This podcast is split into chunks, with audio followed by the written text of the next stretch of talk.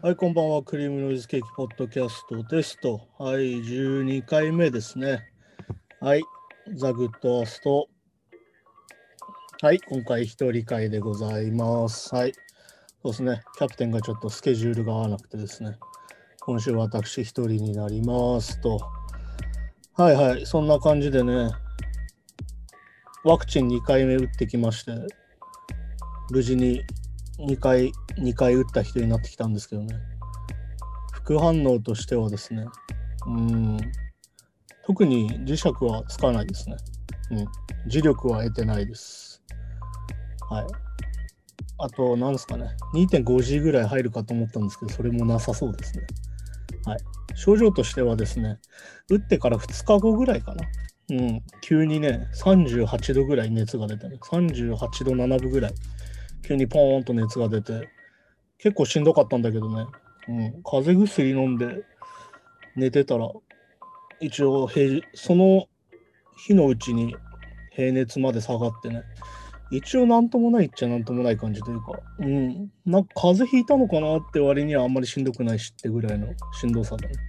うん。済みましたね。はい。一応まあ打ってからね、2週間ぐらいで安定してくるらしいので、はい。早く2週間経たねえかなと思いながらね、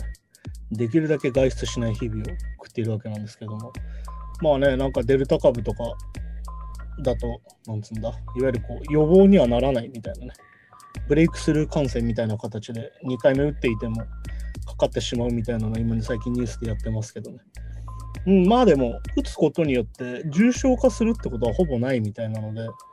そうですね、やっぱできるだけ打った方がいいんじゃないですか？と私は思いますね。うん。やっぱり安心感が全然違うしね。うん。そしてやっぱり、このコロナの大変なところっていうのは、やっぱり相手に移してしまうっていうのがね、無症状とかね、そういうもので、相手に移してしまうっていうのがやっぱり自分としては一番厄介だなと思うことなのでね。うん。やっぱりなんでマスクしてるかといったら、自分たちを守るためじゃないんですよね。人にうつさないためにマスクしてるっていうのがでかいと思うんでね。うん、そういうのを考えると、やっぱりさっさとワクチン済ませてね、できるだけ重症化しない状態で、うん、生活したいなとは思うんですけどね。うん、まあだから、やっぱり、こう、日本はね、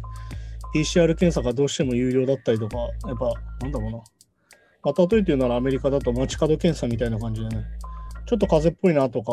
ついこの間ちょっと出かけてきたんでみたいな理由でね、無料でこう、PCR 検査をやってたりするんだけど、やっぱそういうことをどんどんしていって、うん、やっぱ陽性率を下げていくしか方法はないと自分は思っているので、うん、日本も早くそういうことをしていった方がいいんじゃないかなと思いますね。うん、やっぱりね、陽性率が7%を超えてるって時点でかなり異常な状態で、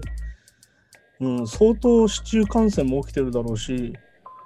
やっぱりね、うん、いわゆる無症状の人がバンバン多分今日本って出歩いてるので、どこで移ってくるかもわからなくなってますよね。うん、だからまあ、日本っていうのはずっとクラスターを追っていてね、例えば、はい、かかりましたと、連絡して、どこでかかりましたかと、何かかかる可能性があるところでありますかと。言ったら、まあ、飲食店でね、ご飯を食べましたと、4人ぐらいでご飯を食べてましたって言ったら、じゃあその時じゃあ、マスクとか外してましたか？って言ったら、外してましたってなって、まあ、同じ席に座ってた人たちに連絡が行って、マスク外してしましたかと、体調の変化ありませんか？みたいな形でね、そうやってクラスターをこう追ってたわけなんですけど、まあ日本だと今現在大体約3割って言われてね、クラスターで終えてるのは、あとの7割近くはもう経路不明って形になってますから、そう考えるとやっぱりもう、このやり方じゃダメだろうしね、うん、どんどん病床は逼迫してますからね、大変だなと思いますね、やっぱりね。だからその、なんですかね、なんとなく日本日本っていうこの国のムードですね、ムードでなんとかなっちゃう感じっていうのが非常に怖くて、うん、数字で何も解決してない感じっていうのは非常に日々感じますよね。うん、だから、そうなっていくとね、どうしてもやっぱ自分は自分で守らなきゃいけないみたいなね、うん、いわゆる自助っていうんですか、なんつうんですか、ワンサバイバー的な状態になってしまうのでね、非常に不安でしょうしね。そんな中、やっぱりオリンピックとかやってますから。うん。まあ、オリンピックか、結局、あれですね、なんか何ファーストでやってんだろうなって感じで思いながら見てましたね。自分は結構やっぱスポーツ観戦とかは結構好きなんでね、本当なら結構楽しく見たいもんだったんですけど、まあ、なんだろうな、オリンピックに思うのは、なんで今年やってるかなってとこですかね。うん、単純に延期してほしかったですよね。もっといい状態の選手たちが見たかったですしね。いい状態の、なんだ、開会式、閉会式見たかったですし、結局イベントとして、なんだろうな、やる意味っていうよりは、やんなきゃいけないっていう感じになっちゃったっていうのがね、一番不幸だったなって感じがしますよね。うん、なんかアスリートファーストとか言ってたけど、アスリートファーストなんかじゃなかったよね、全然ね。だってね、結局コロナにかかって出れない選手もいたりとか、ね、練習期間も全然ちゃんと取れなかったりとか、うん。で、実際やってみたらね、日本の夏が暑いっていうね。うん。どう考えても暑すぎるでしょ。だってあれでしょ結局なんか涼しいからっつって移動したさ札幌のマラソンでさ、30人近く1回で棄権してるわけじゃん。もうそんなにやっぱ異常だしね。うん、やっぱり日本の夏が暑くなってるのは確実なんでね。なんか運動に最適な気候とか言って誘致したやつらは確実に怒られた方がいいですよね。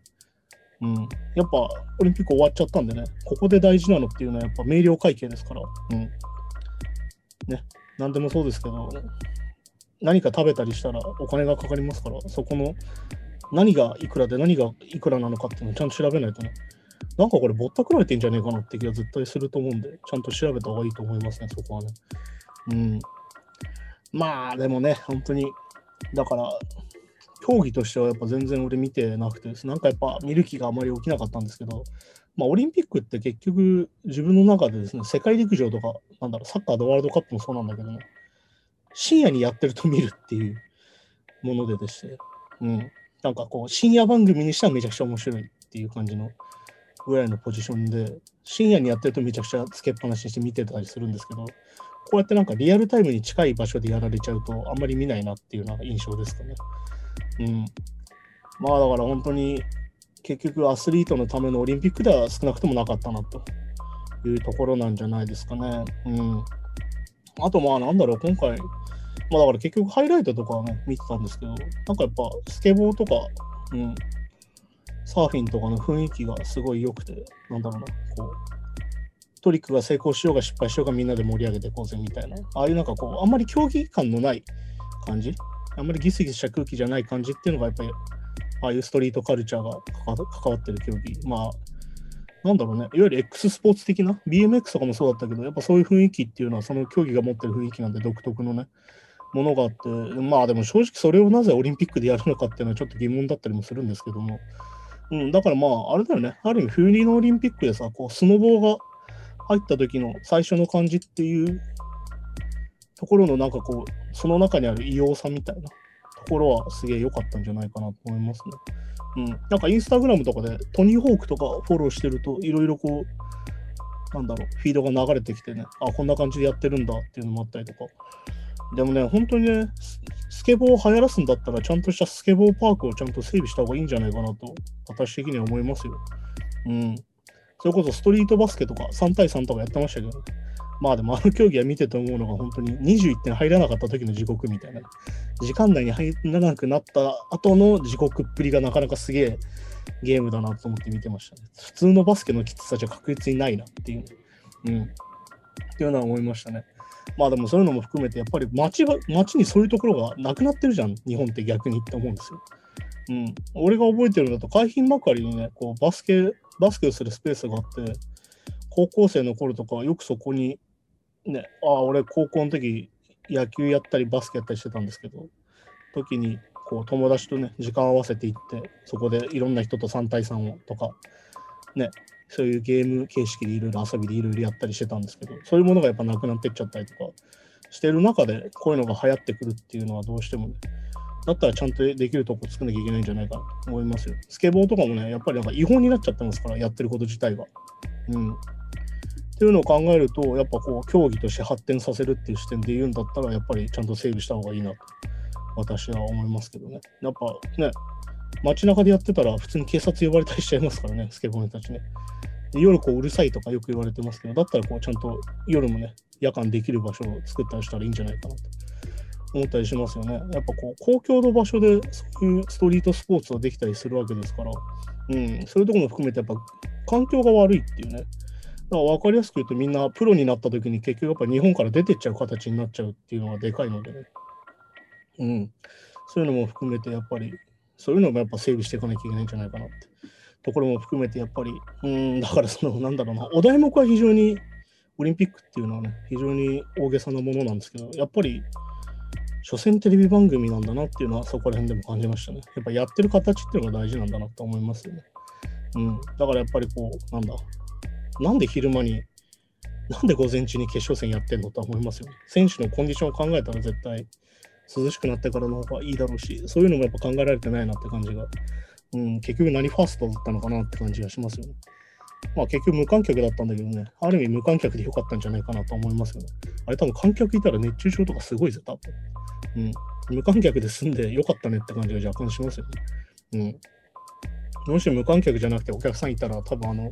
有明会場とかすげえ熱中症とか出ちゃったんじゃないかなって気がしますけどね。うん。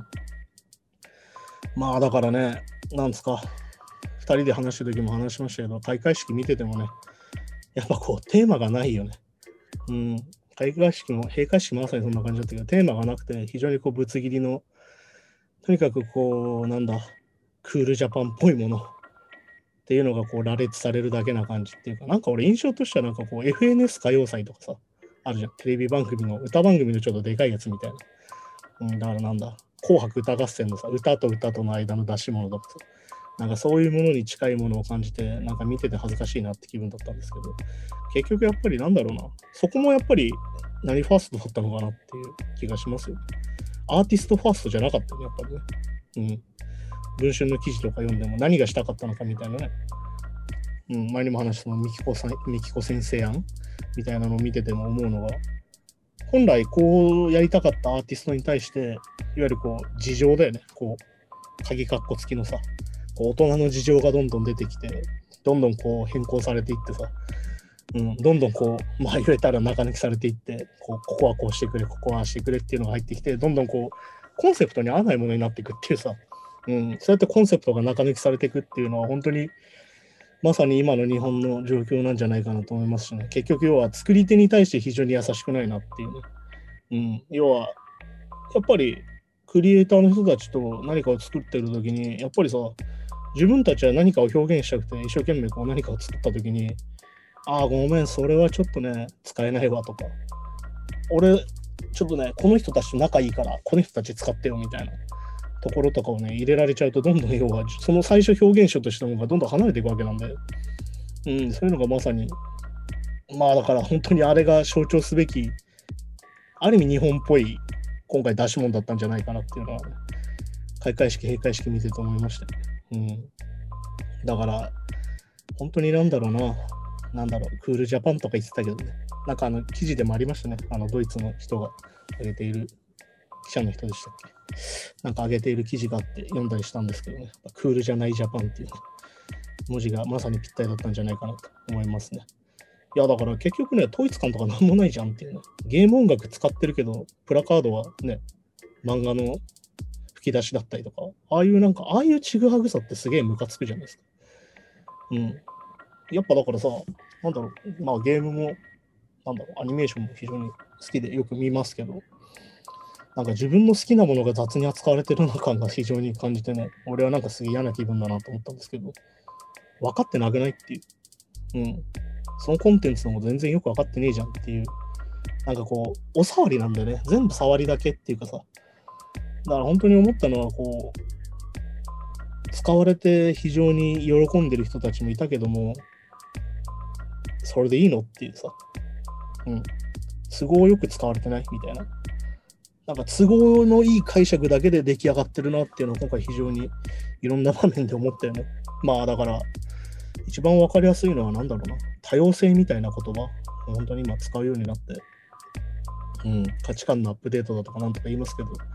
その多様性だって非常に都合よく解釈してる感じとかね。ね。だって、ね、同性婚はダメでさ、ね、名前も一緒にしなきゃいけなくてさ、人種差別もバンバンあって、そんな中で、いわゆるこう、ああやって大坂なおみ選手を最後に使う感じとかさ、で、まあ、ノンバイナリーだったりする人たちの曲をバンバン使ったりとかするわけじゃん。それって非常にちぐはぐですしね。うん、全然 OK になってないじゃんっていう。そこどうなってんのっていうのが非常に、うん、分かりやすい感想としてはあるんですけど、だからこう、やってる感だけっていうね、うん、多様性を僕たちは認めますよって言ってるけど、全然認めてないじゃん的なさ。うん、要はいろんな人がいていいよねって言ってるけど、全然良くないみたいです。鍵括弧付きのね、都合のいい解釈で非常にいろんなものが進められちゃってるなって非常に思いますね。いわゆるやっぱムードが大事なんですよ。やってる感みたいな。うん。でも実際別に認めてないっていうところをね、非常によく感じましたね。このオリンピック期間に。非常にでもまあ逆には日本っぽいなっていうね。うん。まあ、そのオリンピックを開催すること自体にやんなきゃ、やんなきゃいいじゃん、今の状況だったらと思ってたりししたんだけど。まあ、やることによってね、なんだろうな、こう、非常に今きつい精神状態でいた人がオリンピックを見ることによってちょっと楽になったりとかするっていう効果はずっとあると思うんだけどね。でもそこも含めてやっぱりね、なんでそうなっちゃってるかっていうところをやっぱもう一回考えた方がいいんじゃないかなっていう。やっぱね、ちゃんと社会のせいだと思ったらちゃんと社会のせいだって言った方がいいよっていうね。うん、自分たちじゃ何にも変わらないから、自分たちだけじゃね。やっぱ社会が変わっていかなきゃいけないんじゃないかっていうのは激しく思いますよね。うん、そこは素直に認めた方がいいよね。うん、俺たちがダメだからいけないんだっていう、なんですか、いわゆるネオリベ的な、あの、自己責任的なものっていうのはある意味簡単にいきやすいんですけど、うん、もうそこじゃないよ。うん、もうそこでああだこうだ言うところは終わったよなって思いますよね、見せてね。うん、だからやっぱりね、都合がよくできてて、結局、なんだ、ゲーム音楽の漫画も、なんだ、いわゆるクールジャパンってやつは、何も、何も表現してないっていう。そういう人たちが何を表現しているのかっていう。だから本当になんか一番モヤモヤしたのは、あの、アニメキャラクターが日本代表を応援してるっていうね。なんだ、鉄腕アトムとか、セーラームーンとかやってたけど、彼らは何と戦ってるんだっていう、ね。日本を応援する人たちなのっていうさ。なんか世界を救ってたんじゃないのかっていう。うん、そういう人たちが日本代表だけ応援するのっていうさ、それってもうさ、設定とかをよく分かってないよね。漫画自体を読んでないよね。その原作だったり、アニメーションだったり、見てないよね。彼らは何から、何から守ってくれてるのか、何から救ってくれてるのかっていうのをよく見てないよね。うん。だから結局なんかオリンピックの中でさ、その俺たちが好きなものが使われてたりしたときに、本当に分かって使ってるのかってうどういうものとして使ってるのかっていうのを非常に疑問に思ったし、いやー、本当にね、なんか、なんかスカスカだなっていう、いわゆる形だけ。うん。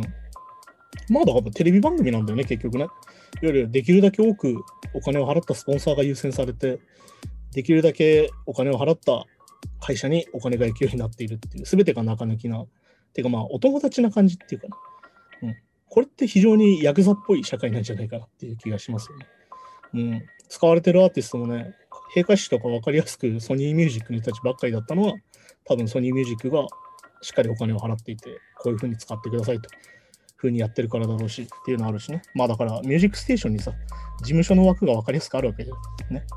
この事務所から何組出してみたいなさ。そういうのも分かりやすくやってますからね。うん。ていうかまさに本当にテレビの延長だなって感じでね。はっきり言ってテレビ番組を見せられてる気分でね。うん。だったら見るな。うん、いや、だったら見ないっすっていう感じですけどね。うん、そんなことも含めてね、なんかこう見てて非常にもやもやしながら2週間過ごしたなって感じですね。うん。だからこう、結局そのアーティストのクリエイティブコントロールとさ、いわゆるその、うまくやること、その折り合いをつけていくことっていうのがさ、非常にバランス悪くなってるなって感じが非常にしますよね。うん、何が作りたくて何をやりたいのかみたいなところから非常に離れてってしまったなっていうのが、ある意味日本っぽい今の感じなのかなっていう。やってる感っていうさ。まあだからさっきのコロナ対策もそうだけどさ、結局、やっぱり PCR 検査を増やすしかないわけで、ね、家で自宅療養してくださいとか言ってるけど、まあだからなんでそういうこと言うかっていうと、結局カウントされないんだよ。自宅療養でいたら、いわゆる肺炎のチェックができないわけじゃん。うん。いわゆる中等症以上は、中等症の1、2があってみたいな話をしてますけど、結局、肺炎かどうかっていうのをチェックするには CT 取ったりしなきゃいけないわけで、そしたらやっぱ病院に行かなきゃいけないわけじゃん。いやそこからまた家に返すっていう形になるわけだから。うん、そうするとやっぱこう、カウンターされないんですよね。だから、よくなんですか？大丈夫じゃないっていう人たちがその重症者数が少なくなってるとか死亡者数は減ってるみたいなことなんで言ってるんだけどそれって結局カウントされないだけなんだよね。うん、重症っぽくなってる人たちいわゆるこう調べたら重症でしたって人たちがカウントされないっていうだけで、うん、実は全然いるんじゃないかなって気がしますよね。うん、だからこう自宅療養で死んでいく人が多分これから増えていったときに結局そこにはカウントされないわけですからだからこう上げ下げも低いんじゃないかなっていうね。うん、まあそのさっき言った無症状の人たちがどんどん歩いて歩いてることを考えるとね、日本とか大体今、なんですか、予想だと7万人ぐらい感染者いるんじゃないかって言われてるのは、結局陽性率が下がってないっていうね、さっきの話に通じてくるわけなんでね。うん。だから結局カウントしないだけっていうね、まあ、見ないようにしちゃってるだけっていうのは本当にまさに今日本っぽいですよ。うん、だからホームレスの人がいるのにさ、いわゆるベンチとかを撤去しちゃって、そこにこう入れなくするみたいなさ、形に結局なっていくわけじゃん。で、結局要は、綺麗綺麗してるけど、そこだけ綺麗っていうさ、なんだろうな、部屋の隅に、部屋の隅の押し入れに汚れてたものを全部押し込めて、隠して友達を呼ぶみたいな状態が、この今やってたオリンピックだったりするわけだから、本当にね、なんだろうな、根本の解決には何もなってないので、後でツケが回ってくるんでしょうねって感じで、そのツケを払わされるのが、俺たち国民だってことをね、忘れちゃいけないよなって思いますね。うん、だからなんでこんな目に遭わなきゃいけないんだよと思いながら生きてますけどね。だからそこも含めて自己責任ではないですよ。うん、ちゃんと考えましょう、社会をね。社会のシステムが悪いんだったら、そのシステムを批判しなきゃいけないですよ。うん、俺はいいよ、このまま死ぬって人もいるでしょうけど、うん、一回考えた方がいいんじゃないかなと思いますね。うん、システムに殺されていく形になってますから、今、完全にね。うん、だから結局さ、なんか、さっきも言ったけど、偉い人から見た都合のいい社会にしかなってないから、うん、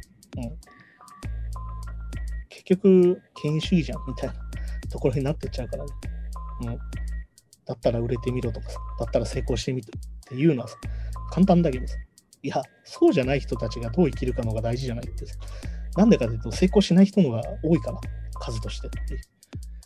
うん、そういう人たちが安心して生きる社会が必要なんじゃないかなと思いますよ。うん、だからまあ結局何かを作ってさ、例えば音楽作ってる人に関してもさ、なんで売れないかって考えたときに、社会のせいを考えた方がいいですよね。うん。いや、売れてるものは売れてるからっていうのは簡単なんですけど、単純に今、日本人お金持ってないよねってところを忘れちゃいけないなと思いますね。うん。単純に1ヶ月生活してて、どれだけそういうものに回せるかって考えたときに、やっぱりもうちょっと給料はいい方がいいんじゃないかなとか思いませんか？うん。ね、10万で生活して足りないんだったら20万欲しいなと思うじゃないですか。じゃあなんで20万にならないんだろうっていうのを考えた方がいいんじゃないかなと思いますね。うん、今やれてるやつがいるんだからそいつらを真似すればいいんだみたいなやり方を言いますけど、うん、分かりやすく言うとね、節約とかダイエットできる人っていうのは基本的にお金持ちですから、うん、そこにやっぱ余裕がない人たちっていうのがいますからね、心に余裕がない人はダイエットなんてしてる理由ないですから、うん、お腹を満たすだけで必死ですからね。だから分かりやすくフィットネスとか見たら分かるけど、基本的にいい体をしてるっていうのは金持ちですよ。うん、そこに余裕がある人たちですよ、やっぱり。うん、そこに余裕がない人たちはそこにお金かけれませんからね。だから基本的に安い食事をとって太っていくっていうのは。うん。